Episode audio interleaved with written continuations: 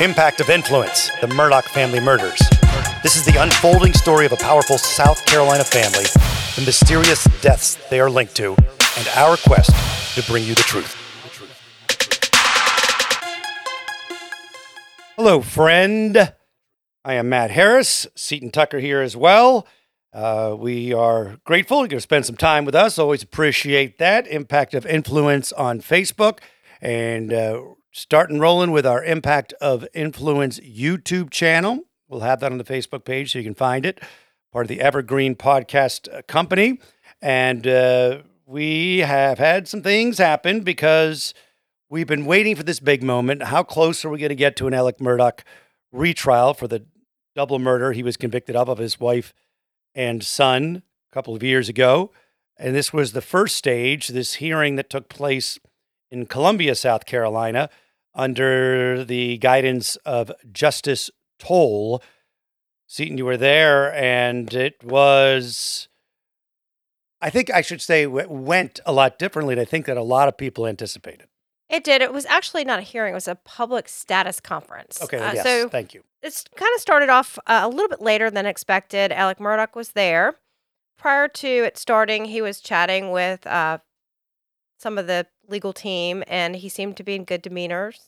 He was smiling and laughing, but that quickly changed as the uh, conference progressed. Uh, it definitely was not a good day for Alec Murdaugh. It's probably a horrible analogy because it's much more serious than football. But I feel like it was right before kickoff when Jerry Jones and all the Cowboy fans this past weekend were like, "We're gonna we're gonna win this one, and then we're gonna go to the Super Bowl." And then before you know it, it's like twenty eight nothing, and they're all sad. And that that was like Alec Murdaugh uh, watching the Green Bay Packers stroll over him because Justice Toal wasn't having much to do with what his defense team was presenting. Well, and I posted a picture to our Facebook page, which I thought was so interesting. Uh, one of the pool photographers from Post and Courier took this picture, and it is Alec Murdaugh just with his head and his, his Yes. his hands, and uh, Jim just looks frustrated. Phillip Barber looks kind of red faced, and you could tell that that team was definitely not having a good day. The picture uh, captured it perfectly. So go to go to our Facebook page and check it out. Let's explain why it was not great and and some of the other things. Uh, you Will Lew- Lewis was there, who was the lawyer for Becky Hill. Uh, Yeah, and Justin Bamberger, who is her other attorney, he was not there. Um, also, Joe McCulloch, who represents uh, one of the deliberating jurors and also the dismissed uh, egg juror, was and Eric Bland, who represents four of the deliberating jurors, were all in attendance. Um, interestingly, none of Alec Murdaugh's family or friends appeared to be in attendance. It started a little later than expected, uh, as the attorneys were in chambers with uh, Justice Toal. They mentioned that later in the. I keep wanting to call it a hearing, but later in the Conference, status conference. later in the conference, about how they'd hashed some things out ahead of time. It started what thirty minutes later, so. Another weird thing happened before it started. This this man approached the media and said they're they're talking about me in chambers. That's why it's starting late. And he handed us a legal filing that I guess he had filed, and it was dated January fifteenth, twenty twenty four. And it read: "Motion to disqualify Judge Jean Toal for participation in conspiracy against civil rights of citizens." Um, it was addressed to 23 members of the Senate Judiciary Committee, Chief Justice Beatty, Justice Toal, uh, Attorney General Alan Wilson, Dick Harpootlian, Jay Bender, and Michael DeWitt with the Greenville News. it was really very, Randomly. very strange. I tried to read it and I didn't understand it, but just like everything else, Murdaugh, it was, it was odd. and it doesn't seem to have any real legs as far as They did not address it Being in this conference at all. yeah. So then the so the defense tries to pitch their case to Justice Toal. Uh, and what was the state versus Cameron uh, case law that they tried to refer to? Well, this was a 1993 federal court case in which the bailiff had conversed with a forelady during the deliberations. Uh, apparently, the bailiff told the forelady that they should not worry if they were deadlocked because the judge was fair. And this was considered misleading because it tended to lessen the jury's sense of responsibility by implying that if they rendered a verdict of guilty with without mercy that the judge would have some discretion in sentencing. So they made their case that this was material and this is what they should rely on.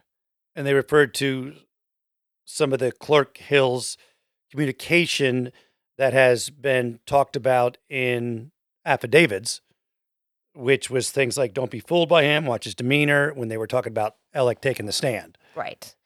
Uh, but Judge Toal quickly indicated that um, there was plenty of state law that would apply, and she referenced state versus green, which is what the state uh, argued was the proper uh, case law to follow. State versus green was a bailiff with improper communication. Also a bailiff. Yes. Yes. So yeah, um, yeah. The other two that you mentioned, the that before that was the bailiff. This one's the clerk of court, uh, and it was improper communication with jurors. Green had been convicted of murder and desecration of human remains.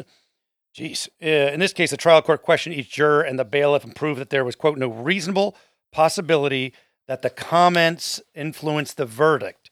It was determined that a Remmer hearing was not necessary. So let's go to Remmer. Talk about that for a minute. Yeah. So in Remmer, a juror was approached by an unnamed person and was told that the juror could profit by bringing a favorable verdict to the defendant. Um, so Green says that this attempted bribery situation in Remmer uh, is different than this case because it doesn't go to the merit, um, and it's a far cry uh, different than than trying to bribe a juror. Right. But what I did see that I thought was interesting, and I'm a, no attorney, but one of the quotes from the Green case is there was no reasonable possibility that the comments influenced the verdict. It was determined that a Remmer hearing was not necessary. No, so the, the the question I had, and I reached out to an attorney about it, was there's no reasonable possibility. It doesn't say that if the jurors say no, right? So it doesn't say if all the jurors say no, then it's clear. They said reasonable. So is it is it possible then the jurors could say no, but the justice could say, but I think there's reasonable possibility that it did have an influence, even though you said you didn't, right? Right. I, I mean, uh, now I'm told maybe I'm full of hooey on that uh, because it still is the question of whether it rises to a Remmer uh, uh, you know, Level. level Yes. or not. Um, so well, remains to be seen. Nonetheless, by adopting Green as the standard, uh, Justice Toal is keeping the burden with the defense. That's important to point out. You just said if she had flipped it and gone with the Remmer, I guess it would be the uh, burden would have been on the state to prove it didn't have an effect. I suppose now the defense has to prove it did have an effect. Right. So that was that whole thing that we've discussed before that that the defense was saying if it was Remmer or uh, what was the other case? Uh, Green. No, Green is the one they're relying on. Oh, the, uh, yeah, um, Cameron. Cameron. Yeah, yeah, yeah. So if it was if it was Cameron or Remmer, then just having these improper communications are enough for him to get a new trial. In the Cameron case, yeah. in the Cameron case. But according to the Green case, it would have had to affect the outcome of the case. So Mhm, it would have had to make a difference on the verdict. It was very clear that she's going with that. It was Justice very it, with that. it was very clear. And I really think that a big factor in that is this is state law versus federal law. That that yes, that's that could be. I think that influenced I had an attorney tell me they thought it was the question was even you know, state was involved, but she thought that uh, it was how that, that Justice Toal isn't seeing it thus thus far. And again, she said she can change things. Thus far, has as rising to the Remmer level. Right. Her contention is prejudice must be proven, not presumed. Okay. And I, I want to discuss that because um, in the day and age that we live in, you know, you can't, especially with the Murdaugh case, somebody is at the store and someone's discussing the case just briefly and they hear something. You can't really possibly eliminate all external influences. And they're not sequestered, right? they Um, weren't sequestered. So you would have to be living in a tent down by the river, not to, not to man by the river. not to have heard any of the anything about it. And not saying that they did and they were told not to listen to media and they were told not to hear things, but you know, somebody yells out the window, Murdaugh's guilty on their way out of the Yeah. courthouse. You can't control that. I think the defense would argue the difference is it's a clerk of court. It's a court official, Court official, yes. not a, just a random dude at the Piggly Wiggly. So that's what they would argue. So we then usually should prejudice must be proven, not presumed. The, defense was certainly hoping that it would be the opposite. Justice Toal, what did she say about the witnesses? This was a blow to the Murdaugh team. she says that she only intends to interview the 12 jurors who deliberated in the of court. So she's removing the egg juror, the alternate who submitted affidavits, and she really wanted to keep this hearing, she used the term focused and very targeted. Mm-hmm, mm-hmm. And she also said that this was not the trial of Becky Hill. So she really wants to keep this very limited and indicated that the questions she's really interested in asking are things like were there improper communications, first and foremost? First we, step. Need, we need to know if these happened. And if they did, did those communications affect the verdict? Yes, th- that to me is going to be her simply saying, did it affect, you know, here's question one. Anything said? Question two to the juror. Did it affect you? Right. And It she could said be that simple and quick. She says she's not going to address uh, a lot of these allegations against Clerk Hill that occurred after the trial. For example, her book and the plagiarism. Misappropriation of funds. right. Like that doesn't have anything to do with the trial.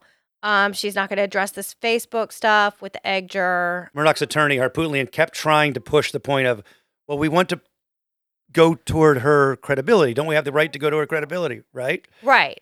And they said something about this uh, 2,000 plus emails. You know, she doesn't intend Oh, to go yes, they through the mention- yes. 2,000.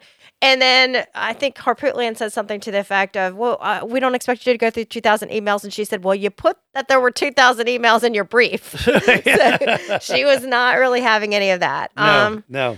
they also discussed these uh, summaries that SLED did. Uh, Oh, can I back up for a second? Not to Yeah, you. Um, just to, to point, I think we, we should mention too is um, she said Newman, Judge Newman, any Yes. attorneys, none of those people are going to testify. They were on the list, but so any attorneys involved and Judge Newman, not. They're they're, they're out. I think it would have been a really long shot to uh, have Judge Newman when they put that in their when the defense put that in the filing that they would Yeah. like to uh, have Judge Newman as a witness. I thought, whoa, that's I didn't think that would happen. or What- Creighton Waters or, or Creighton Waters, or- yeah, yeah, yeah. or Creighton Waters, exactly. Okay, so sorry to interrupt because um, yes, so the so we are on to the Facebook stuff, I believe. Yeah, she well, Or she, the sled, the sled uh, summaries. oh there yeah, the go. sled. So sled conducted interviews of us. I think all but maybe two of Well, the jurors. I know for sure they, they- didn't. Uh, Joe's. They didn't do Joe's juror number 630, and we'll get to 630 in a minute. Uh, but I believe there was possibly one other juror who has not been interviewed by least SLED, but one. I'm not, I wasn't clear by, by uh, what I heard at the hearing if, if that was the case or not. hmm hmm But nonetheless, there are these summaries of uh, the interviews that SLED conducted, but there's also accompanying videos. And the defense claims that the videos need to be watched because the summaries don't really include everything Oh. that's necessary to for the judge to hear. Uh, well, I think that's fair, right? Uh, I, I think it's sense. fair, but and and she Judge uh, To- or Justice Toal kind of um, backed off of it a little bit. So she said that she kind of wanted to conduct this these interviews of the jurors, and that she wanted to do her own fact finding. But the defense is saying, no, we need you to watch this because some of these things Oh, may I gotcha. impeach what they say. because they they changed their story. She's getting some zip drives apparently of these interviews and the summaries, and I, I I'm not sure if she's going to listen to those or not. No, because she mentioned something about uh, we're not going to pick apart if they said one thing one day and uh, one thing the other day. She, something along those lines. I'm paraphrasing, but yeah. By the way, uh, Justice Toal thinks the jurors, the jurors, it's a hard word, jurors, I know, right? is. Jurors uh, will uh, that one day, one day to talk to to interview them. But uh, explain what she said about how the interview will be done with the jurors. Um, she says that it will be conducted in open court, but and there will be a camera of the court TV feed, but their faces will not be shown. Mhm. When the attorneys representing the jurors, Eric Bland, Bland mhm. and uh, Joe McCulloch, Eric Bland indicated that he would prefer them not to be filmed, not really be in open court, but Joe, Justice Joe, what- Joe was uh, uh, McCulloch was on, on board on this on the same board. But uh, Justice Toal said that there's a precedent of this happening, and you also have to think that these jurors were seen by members of the public who attended this trial. It's Mhm. not I mean, I think we do need to protect their privacy, but I think some of of the, out there. some of it's out there. Some of them uh, appeared on uh, different media outlets, interviews, and that sort of thing. So Joe McCulloch's point, I think, and he will correct me if I'm wrong, was that by putting them in front of a full uh, gallery, right, it puts like this. People react differently when there's a full gallery and a lot of pressure. And there's more pressure. yeah, we talk talked. whether you whether it's identifying him or not. It's not about the identifying with him as much as you act differently, right? Yes, and we talked about that. How how intimidating it must have been for the egg juror when she was questioned in front of a packed courthouse. Um, Mhm. so certain people, I, I personally get nervous when I have to get up in front of a large group of people and talk. So I, I could see that that would be very intimidating. and to be the one let's just you know play crazy game here to be the one that says i changed my verdict based on what becky hill said might be different to say in front of 100 people than in front of a couple lawyers and a justice Exactly. i mean am not saying that would happen but that's his point that like you know but. Justice Toal does seem committed to Yes. transparency and making sure that the public uh, is seeing this process unfold. Mhm, yeah uh so see she'll be oh, oh clerk hill will also be uh becky hill question in front of the open court with cameras Right, and she will be questioned, I believe, by attorneys, not just. Uh, that was my understanding, not just by Justice Toal. Right. Justice Toal's going to do the jurors. No attorneys are allowed to question the jurors. Yeah, it's as of now. Now, and there's a, a good possibility that Clerk Hill will plead the fifth. Which we had thought a few weeks ago or whenever it was that that would be impossible.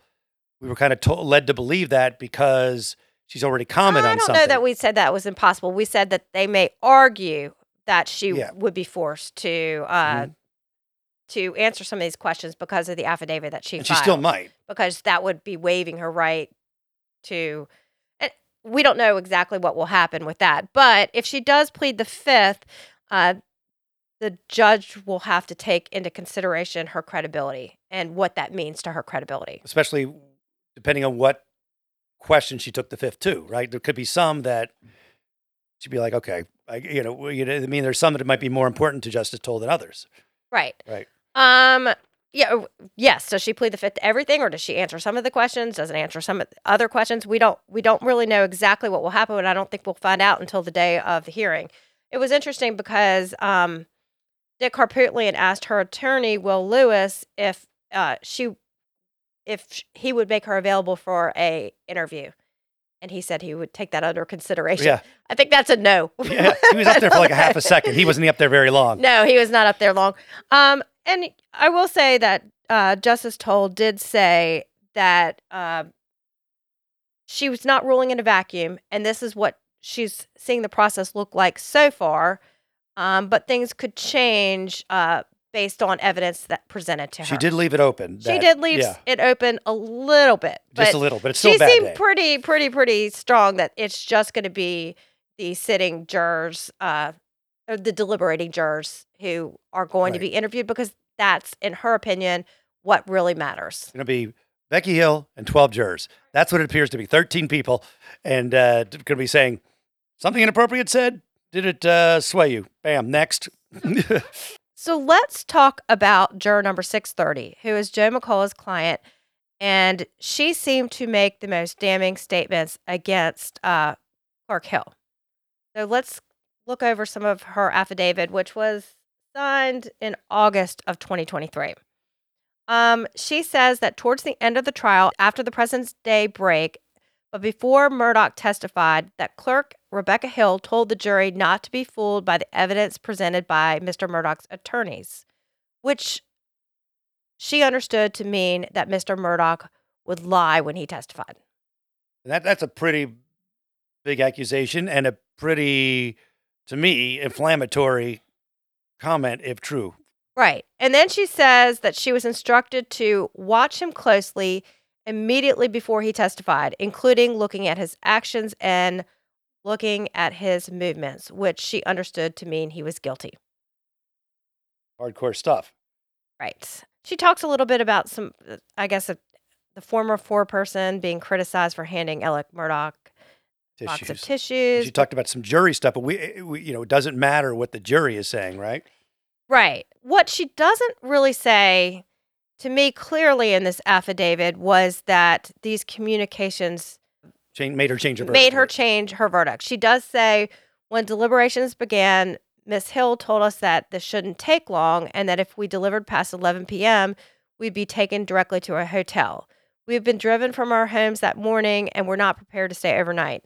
Additionally, smokers on the juries asked to be allowed to take smoke breaks, but were told that they could not smoke until deliberations were complete.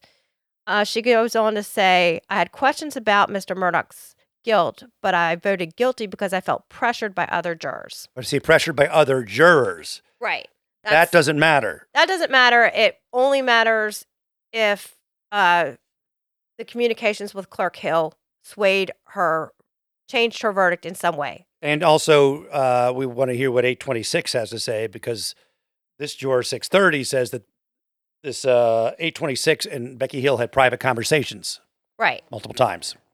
So to me, looking at this affidavit, I just don't know uh, if they stick with the green standard, if it if that's enough. But it only takes one juror to say that these, if these improper communications happen, would it have changed the outcome in any way? And, and I mean, I guess it would be possible even if she actually hears the juror say the things that Becky Hill said. Maybe when she hears them, she might say, "Whoa, this rises to above green." You never. I mean, you don't know, right? Mm-hmm. I mean, she's because she said she's left it open. I mean, it's still not great for Murdaugh's team. Don't get me wrong. They, they- I'm sure they think it's a, a big L coming their way. They have to think that at this point. So, what was the proffer? I'm trying to remember what that part was. That was uh, oh, Justice Toal. Yeah, Justice Toal uh, indicated that she would allow the defense to submit a written proffer, um, and the defense indicated that they would be submitting some more detailed affidavits. Which uh, someone responded to me on Twitter, which I thought was kind of a good point. Is okay, so they submit these more detailed affidavits. Toal's reaction may be, well, if it was so important, why didn't you uh, include all this information on the first round? Yeah, yeah, it's possible. So then after um after this uh, hearing or not hearing conference took place, the defense submitted a reply to the state's pre-hearing brief. And they kind of go through the same arguments of why the legal arguments of why they think uh, this case should apply versus this case. I don't know if that, that will sway her in one direction or another. Uh, one thing that I did find interesting in this brief was uh, there was this communication from this person named Lucas Pierce, who was on a Facebook group. He lived in Indiana and said that his ex wife was on the jury and she already believed Murdaugh to be a guilty man. Was this on the comments actually? Like it was comments. yeah, on- it was comments, but it was on a- submitted. but this was presented to Clark Yeah. Hill. It was and- comments on a video. Is what I'm saying though. A comment like on a live feed or something, right? Right. It was a live. Yeah, not on Facebook. It was Yeah, it was, yes, it was a live feed. yes, live people. You know how people can comment as the feed is going on. Yes. And this person named Lucas Pierce uh, has saying that his ex-wife was on this on the jury and that she w- had already believed that Murdaugh was guilty just because he was a man. yes. Yes. Um, it's not the egg jurors. Uh, this is a different juror, but this information was presented to Clerk Hill, but she did not bring that information to Judge Newman the way she did the information about the Facebook group involving the egg juror who was believed to uh, not to be favorable to Alec Murdaugh, that A- she and- didn't believe yeah. he was necessarily guilty. and and uh, in this that we're reading, the implying that uh, Becky Hill made up the Facebook thing because she knew about this or whatever. Like it was a complete made up thing Right. They're saying because we never did find a trace of it. Right. And that maybe I guess this they kind of insinuate possibly that this is this Facebook po- post maybe gave her the idea, Idea, Yes. about uh the egg jar Facebook to make up a. Facebook thing because there was this comment on this live feed. So it planted this idea. Oh, here's Well, what I could do. Saying whether X said something. Whether that's true or not, uh Justice Toal says she d- doesn't really is not considering this Facebook stuff, but it is interesting that why Clark Hill would bring one set of information to uh, Judge, Judge attention, but not another set. Because they and have the proof one- that she, in her email, Right, there's the proof that she saw this. And the one that she brought to Judge Newman's attention was someone who was believed they didn't that believed Alec Murdaugh was possibly not guilty. Mhm. And this other person had already indicated that they thought that Alec Murdaugh Guilty. was guilty. So Didn't present it. And they haven't, because of the emails that we have now, Becky Hill, we know that she saw this. right. Proof of that. Hmm. More about it in FITSNews if you want to read more details. Yeah, and we don't know if this will sway uh, Justice Toal in any way or not. Um, There's a lot of stuff still shaking out there, and it doesn't mean that Justice Toal will listen to any or hear any of it or whether it's legally important. Right. Oh, and another thing I wanted to comment on uh, if this uh, hearing does uh, proceed the way Justice Toal envisioned it yesterday at the conference, it's probably only going to last a day. Uh, Or maybe two, but Yeah, yeah, I- I think, the three uh, days they blocked off. yes, Eric Bland said, "How how many days should my clients plan to take off, and it, will it be done one day, or they there's three days allotted for it? Do they need to plan to be there all three days?" And she basically said, "No, it should be able to be done in a day." Right. So maybe they, if she's only asking a couple questions, did you hear something? And did it sway you? Exactly. It could bang out through, and it's only the 12, right? It's not the any of the, the alternates or, uh, Unless something happens to change uh, Justice Toal's mind. but all in all, I think it's pretty unanimous vote from everybody we talked to who's an attorney that it was a big loser of a day for Alec and his team. Yeah, I know. I think um, a lot of people uh, went into this thing thinking, you know, there's a good shot that he may get a new trial, and I think most people uh, came out saying, mm, slim, Right. slim shot that he gets a new yeah, trial it was a big turnaround. I based think. on the evidentiary hearing. Yes, yes. So uh, there you go. Um, you want to reach out to us? It's Impact of Influence on Facebook, Impact of Influence, the YouTube channel we're trying to get rolling. Evergreen Podcast is part of the family. We're always, always grateful that you hang out with us. We're looking into doing uh, some other crimes and missing people and murders around the Southeast region. If you have ideas for that, send it to us as well. We're grateful and we will talk soon. From DNA testing to the Dixie Mafia, Crime Capsule brings you new stories of true crime in American history. I'm your host, Benjamin Morris. Join us for exclusive interviews with authors from Arcadia Publishing, writing the hottest books on the most chilling stories of our country's past. You can find us wherever you get your favorite podcasts or on evergreenpodcasts.com. Crime Capsule History so interesting, it's criminal. True terrors of horror, bizarre happenings, unexplainable events. On our podcast, Disturbed, terror takes center stage. Each episode is a journey into the darkest corners of human existence, delving into bone chilling tales of kidnappings, serial killers, maniacs, and the very essence of your worst nightmares coming to life on this weekly true horror show. Disturbed is not for the faint of heart. It's an exploration of real, unadulterated horror sourced from everyday people. Each episode is a descent into the macabre, where we narrate stories that will leave you on the edge of your seat and crawling in your skin. We navigate the disturbing narratives that lurk in the shadows, offering a raw and unfiltered listen into the most terrifying aspects of the human experience. Enter at your own risk and let the unsettling tales unfold in the haunting realm of Disturbed. And remember, listeners, stay safe out there.